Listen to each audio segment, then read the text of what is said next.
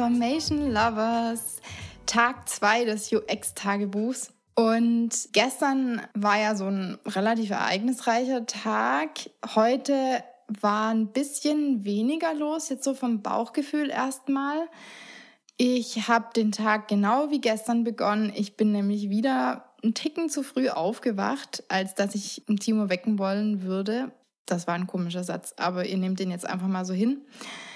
Ich bin um 5.30 Uhr aufgewacht, habe dann bis 6 Uhr gelesen. Dann haben wir zwischen 6 und 7 Uhr gefrühstückt. Beziehungsweise ich habe erstmal das Frühstück gemacht, habe Timo geweckt, wir haben zusammen gefrühstückt und uns fertig gemacht. Standardroutine eines Standardmorgens. Und da ich, wie gesagt, immer noch so ein bisschen am Auskurieren bin, habe ich keinen Sport gemacht. Das heißt, ich habe wieder direkt um 7 Uhr angefangen zu arbeiten. Und genauso wie gestern habe ich den Tag damit begonnen, erstmal meine E-Mails durchzuarbeiten. Das ist für mich, wie gestern schon gesagt, immer ganz schön am Anfang des Tages, um so ein bisschen reinzukommen. Das ist so, ja, das ist eigentlich wie, wie man beim Sport auch nicht sofort mit voller Power anfängt, sondern erstmal sich so ein bisschen aufwärmt und so ist es für mich immer ganz angenehm, da erstmal so ein bisschen E-Mails zu bearbeiten. Und dann komme ich so rein, dann fällt mir wieder ein, was, was eigentlich los ist, was ich eigentlich machen muss. Dann habe ich gleich eine Instagram-Story gemacht. Ihr sollt ja wirklich so einen richtigen, echten Einblick bekommen, was ich so mache über den Tag. Und dann habe ich erstmal eine Instagram-Story gemacht zu dieser Podcast-Idee, also zu der Idee, diesen, dieses UX-Tagebuch zu machen, um mal das Feedback von den Menschen auf Instagram einzuholen, ob das überhaupt interessant wäre, da es ja doch relativ umfangreich dann werden würde.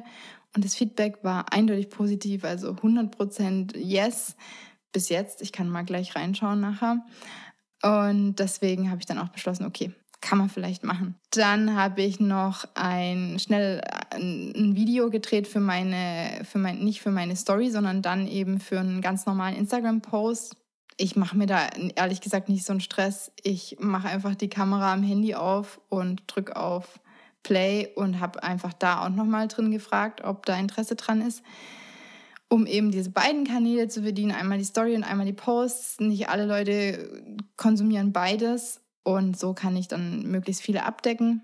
Ich bearbeite dann die Videos, wenn das solche simplen iPhone-Videos sind, in der InShot-App.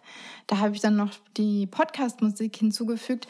Ich glaube, das habe ich noch gar nie erwähnt. Die Musik in meinem Podcast hat mein jüngerer Bruder gemacht. Also hat er extra für mich produziert. Richtig cool. Ich liebe die auch über alles. Ich habe ihm damals versucht irgendwie zu beschreiben, was ich mir so in etwa vorstelle. Ich glaube, das war gar nicht so einfach. Und er hat dann auch viele Sachen ausprobiert, also richtig, richtig süß und lieb.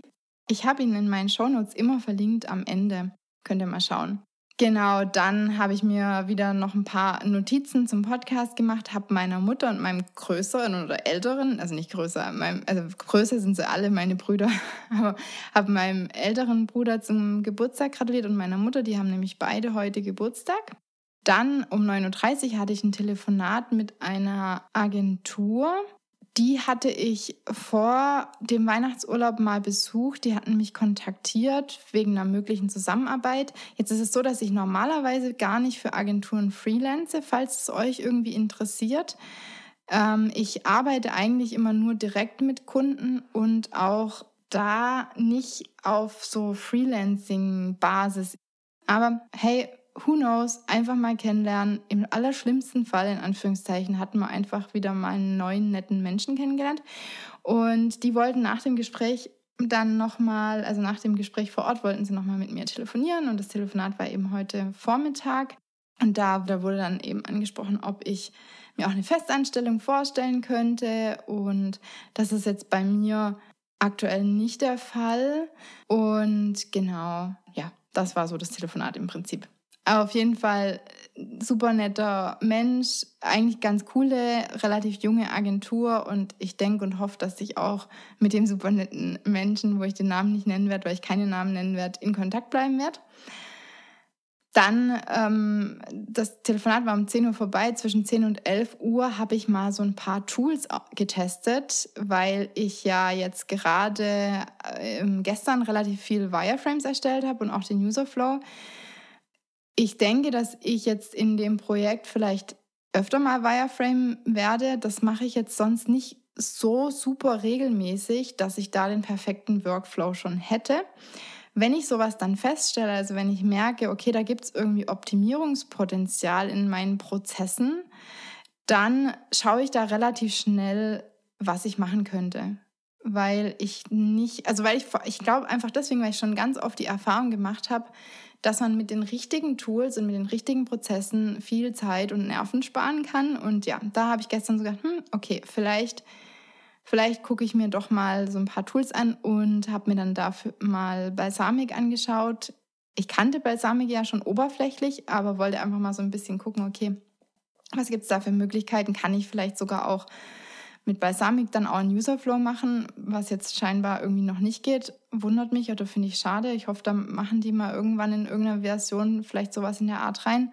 Genau, was ich dann auch überlegt habe, gerade bei Balsamic, ob ich das auch mal mit meinen Studenten nutzen könnte, weil meine Studenten müssen auch jedes Semester immer Wireframes erstellen. Wir machen das eigentlich immer händisch, beziehungsweise ich lasse es ihnen bei, den meisten Dingen immer offen, wie sie es machen. Aber da dachte ich, hm, vielleicht ist es ganz cool, wenn ich mit ihnen auch Balsamic nutzen würde und habe dann direkt mal eine E-Mail hingeschrieben und nach so einer Education-Lizenz gefragt.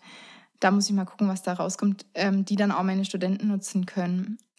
Ja, und ansonsten habe ich noch einen Instagram-Post oder den Instagram-Post, dieses Video, was ich vorhin erzählt hatte, was ich erstellt und bearbeitet habe, das habe ich dann noch gepostet. Dann von 11 bis 12 Uhr habe ich witzigerweise schon mal einen Podcast aufgezeichnet, aber so super verschnupft, dass ich gedacht habe, nee, das kann ich euch echt nicht antun. Deswegen zeichne ich den jetzt gerade nochmal neu auf. Das heißt, ihr seht, 11 bis 12 Uhr, ich habe eine Stunde quasi vergeudet für Podcast aufzeichnen. Und dann 12 bis 13 Uhr habe ich wieder Mittagspause gemacht. Jeden Tag wird es wahrscheinlich gleich sein. Werdet, braucht ihr euch nicht wundern. Ich bin ein sehr routinierter Mensch. Ich habe für diese Sachen, die sowieso immer gleich sind, also das heißt, mein Morgen und mein Abend und mein Mittag, die sind meistens gleich an einem normalen Arbeitstag. Da habe ich halt so meine Routine. Das heißt, ich habe wieder Podcast gehört beim Essen zubereiten, habe dann gegessen und ich versuche für die Mittagspause nicht so viel Zeit zu verlieren, da ich immer frisch mir selber Essen zubereite und keine Fertigprodukte benutze, dauert das Zubereiten schon ein bisschen mittags. Aber ich versuche dann eben einfach nur das zu essen, die Küche einigermaßen in Ordnung zu bringen und dann hocke ich mich wieder hin an den Schreibtisch. Das war dann 13 Uhr, als ich fertig war mit Essen und die Küche wieder einigermaßen gut aussah, mein Kaffee durchgelaufen ist und dann habe ich mich um 13 Uhr mit einem frischen, leckeren Kaffee ins Büro gesetzt und habe dann an einem Screen Design gearbeitet. Und zwar für den gleichen Kunden, für den ich gestern an den Wireframes saß. Ich habe mir übrigens für den Kunden die Woche jetzt gerade eigentlich auch geblockt gehabt, also freigehalten gehabt. Und deswegen werden wahrscheinlich einige Sachen, oder ich muss mal gucken, wie viel überhaupt noch, aber schon ein paar Sachen vielleicht auch anfallen die Woche. Und zwar war ja bisher gar nicht geplant, dass ich in dem Projekt oder für den Kunden auch das UI-Design übernehme, aber da kam dann so der Wunsch auf, dass ich auch am UI-Design arbeite und damit man mal so ein bisschen sieht, wo, es, wo da die Reise hingehen könnte. Ich hatte nämlich schon mal ein Design erstellt gehabt und es hat, kam ganz gut an und der Kunde wollte einfach gerne mal sehen, wo könnte die Reise so hingehen. Das kann mal so als erster Schritt ganz cool sein, dass man vielleicht auch schon mal wirklich an einem konkreten Screen oder an einem, an einem konkreten Interface Design zeigen kann, wo es hingeht. Natürlich, wenn man letztendlich das Design für eine App ausarbeitet, dann erstellt man in der Regel, oder zumindest mache ich das so, dann Pattern Libraries und setzt dann die Screens aus den Patterns zusammen. Also ich mache das zumindest so. Ich würde das auch in der Programmierung, ich, wenn ich eine Website programmiere, dann programmiere ich auch nicht die Seite für Seite runter, sondern programmiere solche Patterns oder Snippets oder wie auch immer man es nennen mag und setze dann daraus meine Seiten-Templates zusammen. Und so mache ich das im Design auch. Ich will mich dann aber dafür, also falls das dann wirklich so stattfinden wird, dass ich irgendwie in welcher Form auch immer im Design involviert sein werde, werde ich mich erstmal mit den Entwicklern abstimmen müssen, um das auch so ein bisschen planen zu können und zu gucken, wie jetzt gerade der Code aufgebaut ist, damit man das schön aufeinander abstimmen kann und möchte dann auch die aktuellen Prozesse berücksichtigen. Ähm, das heißt, jetzt gerade in dem Fall, wenn die mit, mit Scrum arbeiten und dann eben ihre Sprints irgendwie haben, je nachdem, wie lang die sind, ich glaube, in dem Team sind die dann zwei Wochen lang, da muss man halt gucken, wie das da alles reinpasst, wenn man da jetzt so ein Redesign startet. Wie bin ich da jetzt konkret vorgegangen? Ich habe ja, wie gesagt, der Kunde wollte einfach gerne mal sehen, boah, was, wo könnte sich denn vielleicht das Design hinentwickeln, wenn, wenn ich das machen würde. Ich hm, versuche dann erstmal so ein bisschen Verständnisgefühl für die Brand zu bekommen. Das hatte ich jetzt aber eigentlich schon ganz gut, denke ich. Ich versuche da ein bisschen Verständnis oder Gefühl für die Zielgruppe zu bekommen. Ja, habe ich, denke ich mal, semi gut kann man jetzt aber auch nicht so gut ändern. Ähm, das hatte ich ja schon angedeutet gestern. Also für euch letzte Woche, für mich gestern, also weil es gestern Montag war, dass ich eben ähm, gerne bald auch schon über qualitative Research-Methoden die Zielgruppe ein bisschen besser kennenlernen möchte. Ansonsten was ich auch immer noch mit einbeziehe, ist so mein Gefühl, meine Einschätzung für einen Kunden. Ich versuche da immer möglichst empathisch ranzugehen, versuche bestimmte Begriffe oder Adjektive, die der Kunde im, im Gespräch mit mir verwendet, aufzuschnappen. Negatives oder positives Feedback zu irgendwelchen, also entweder zu Designs von mir oder auch wenn über andere Dinge gesprochen wird. Ich versuche da immer sehr genau hinzuhören. Oder wenn der Kunde irgendwelche Beispiele nennt von Apps, die er gerne nutzt oder wo, was weiß ich. Da einfach versuche ich immer gut hinzuhören und ein Gefühl zu bekommen für den Kunden.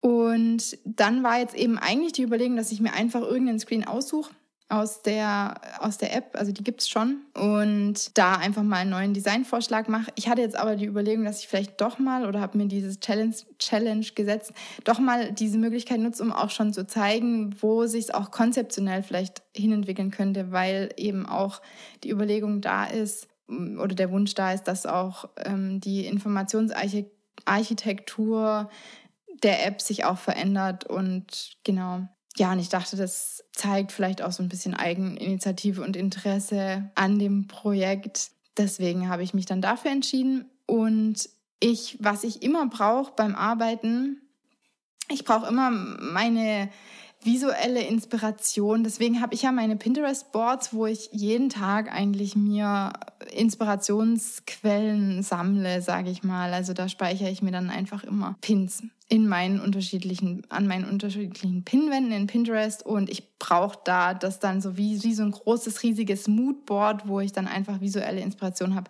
Ich trainiere das übrigens auch immer mit meinen Studenten, das kann ich euch vielleicht auch mal intensiver erzählen. Das ist das eine, was ich dann brauche, einfach so ein bisschen als visuellen Input. Genau. Ansonsten, dann habe ich einfach, dann mache ich Sketch auf und lege dann einfach direkt los. Also ich mache mir da auch gar nicht so arg großen Kopf und habe da auch nicht Angst jetzt vor, vorm Lernen, vorm weißen Blatt Papier. Das heißt, einfach mal loslegen, ähm, das Artboard in der Größe von dem Endgerät aufziehen. Ich nutze immer die Größe des Endgeräts, was ich auch tatsächlich da habe, was ich dann über Sketch Mirror, das ist ja die entsprechende iPhone-App, ähm, dass ich dann auch nutzen kann, um dort den Screen mir auch anzuschauen. Das heißt, ich mache habe die eigentlich auch parallel immer offen. Also ich habe Sketch Mirror immer offen, weil ich das brauche. Also ich muss die App auf meinem, also das Design auf meinem Gerät sehen, sonst kann ich mir das nicht vorstellen. Und das wäre auch so eine Empfehlung von mir an euch. Genau, und das heißt, ich wähle dann die Größe von dem Gerät aus, was ich vorliegen habe, ziehe das Ding auf und dann lege ich einfach los. Und da habe ich gedacht, gebe ich euch jetzt vielleicht so ein paar Tipps mit an die Hand, damit die Folge nicht so langweilig ist. Einfach mal so ein paar Screen Design, UI Design Tipps. Also das eine ist, ich würde grundsätzlich immer empfehlen, dass ihr euch an den Systemstandards, also iOS oder Android orientiert. Das heißt vor allem die Dimensionen von irgendwelchen Elementen oder ganz allgemein auch welche Elemente ihr einsetzt, später dann natürlich auch, wie die sich verhalten, was man jetzt im statischen Design noch nicht sieht. Das hat verschiedene Gründe. Das eine ist, die Patterns und auch die Verhaltensweisen, die sind einfach gelernt. Also der Nutzer kennt die, der muss sie nicht irgendwie erst noch neu lernen. Das nächste ist, das sind einfach erprobte und funktionierende Patterns. Ja, also das heißt, man, man muss sich da dann in der Regel über die Usability, also die Gebrauchstauglichkeit von diesen Patterns nicht mehr so viele Gedanken machen. Und auch ein wichtiger, wichtiger Bonus ist, es ist auch einfacher in der Umsetzung. Ich weiß nicht, ob ich da jetzt die richtigen Begriffe verwende, weil ich ja keine, kein Softwareentwickler bin, aber die haben dann eben gewisse Libraries, die sie einfach nutzen können für solche Systemstandards und Elemente. Und das, ich kann euch auf jeden Fall sagen, es ist einfacher in der Umsetzung. Genau, also orientiert euch an den, an den entsprechenden iOS oder Android Patterns. Ich würde auch eigentlich immer die Systemschrift verwenden. Ich glaube, das ist dann auch einfacher, wenn es dann mal irgendwie Updates gibt von dem Betriebssystem und man verwendet die Systemschrift, dann wird das auch gleich mit geupdatet, falls es da Veränderungen gab. Und ich glaube, die ist einfach auch flexibler und passt ja, ich weiß es nicht. Also ich bin kein Entwickler, ihr merkt schon. Aber ihr könnt mal, wenn euch das interessiert, würde ich da einfach mal einen Softwareentwickler fragen. Ist auf jeden Fall empfehlenswert und ansonsten mit Farben und Icons und solchen Geschichten seid ihr natürlich frei. Weitere so kleine Screen Design Tipps.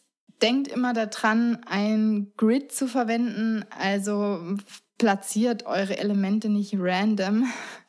Die meisten benutzen tatsächlich so ein 8-Pixel-Grid, das heißt, jeder Abstand oder jede Schriftgröße oder jede Größe von irgendeinem Element ist entweder 8 Pixel oder ein Vielfaches von 8.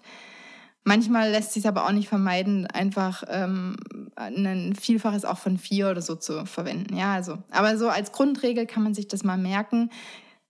Das bringt vor allem einfach auch Ruhe rein visuell. Also guckt auch, dass ihr am Rand, also gerade jetzt der, den äußersten Rand, dass der nicht irgendwie springt, also dass jedes Element einen anderen Abstand zum äußeren Rand hat.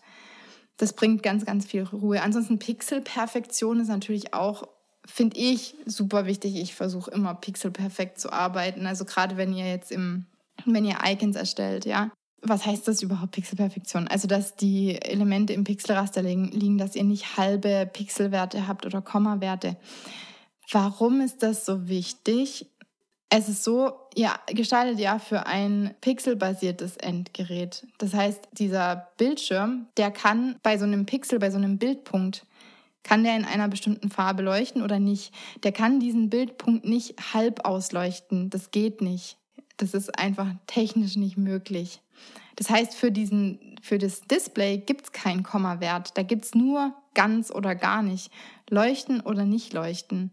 Wenn ihr jetzt dem Display über einen Kommawert sagt, dass er da einen Kommawert darstellen soll und er das nicht kann, dann muss er euch irgendeinen Kompromiss anbieten. Und der Kompromiss, den euch der Bildschirm anbietet, ist, dass er diesen Pixel, den ihr gerne als Kommawert hättet, einfach nur halb ausleuchtet, also schwach ausleuchtet. Und das sind dann diese blurry, diese ausgewaschenen Kanten. Nur mal so als kurze Erklärung dazu. Was auch ein wichtiges Thema ist, ähm, im, jetzt nicht nur im Interface-Design, aber für mich, da ich, wenn ich designe, nur Interfaces design, sage ich jetzt einfach mal wichtig im Interface-Design, dass man Elemente nicht einfach random wie mit einer Gießkanne über den Screen verteilt, sondern dass man da Hierarchien bildet, dass man Gruppen bildet, dass man Abgrenzungen schafft, ja, damit das Auge einfach so ein bisschen geleitet wird. Ja, das heißt, die Dinger, die, die Informationen, die wichtiger sind, die sollen die größte Aufmerksamkeit auch auf sich lenken. Das heißt, das Auge soll sofort dahin springen, ja. Du sollst als Nutzer solltest du auch verstehen, wenn bestimmte Dinge zusammengehören. Also wenn du irgendwo eine, eine Informationsgruppe hast zum Beispiel. Und da gibt es verschiedene Möglichkeiten. Man kann zum Beispiel mit unterschiedlichen Schriftschnitten arbeiten, mit unterschiedlichen Schriftgrößen, mit unterschiedlichen Set Sättigungen arbeiten. Das heißt, ein Text, der groß und fett und dunkel ist, im Vergleich zu einem Text, der klein und schwach gesättigt und nicht so dick ist, da ist ganz klar, da ist die Hierarchie ganz klar. Da wird das Auge sofort erstmal zu dem dicken, dunklen, großen Text springen. Und wenn du das so willst, also wenn das auch wirklich die wichtigere Information ist, dann ist das super. Also so würde man das dann zum Beispiel einsetzen. Du kannst Nähe und Abstände einsetzen, um Gruppen zu bilden und zu zeigen, dass bestimmte Elemente zusammengehören und andere Elemente nicht zusammengehören. Das ist ganz wichtig. Überleg zum Beispiel mal, du hast eine Liste, die besteht immer aus einem Foto und einem Titel zu dem Foto und dann kommt wieder ein Foto und ein Titel zu dem Foto. Wenn du jetzt die Abstände dazwischen überall gleich machst, dann verstehst du oder der Nutzer erstmal nicht, wo der Titel dazugehört. Deswegen ist es wichtig, dass eine Abstand immer kleiner ist, da wo der Titel dazugehört und dass dann wieder ein größerer Abstand zu der, zu der nächsten, nächsten Gruppe besteht. Genau.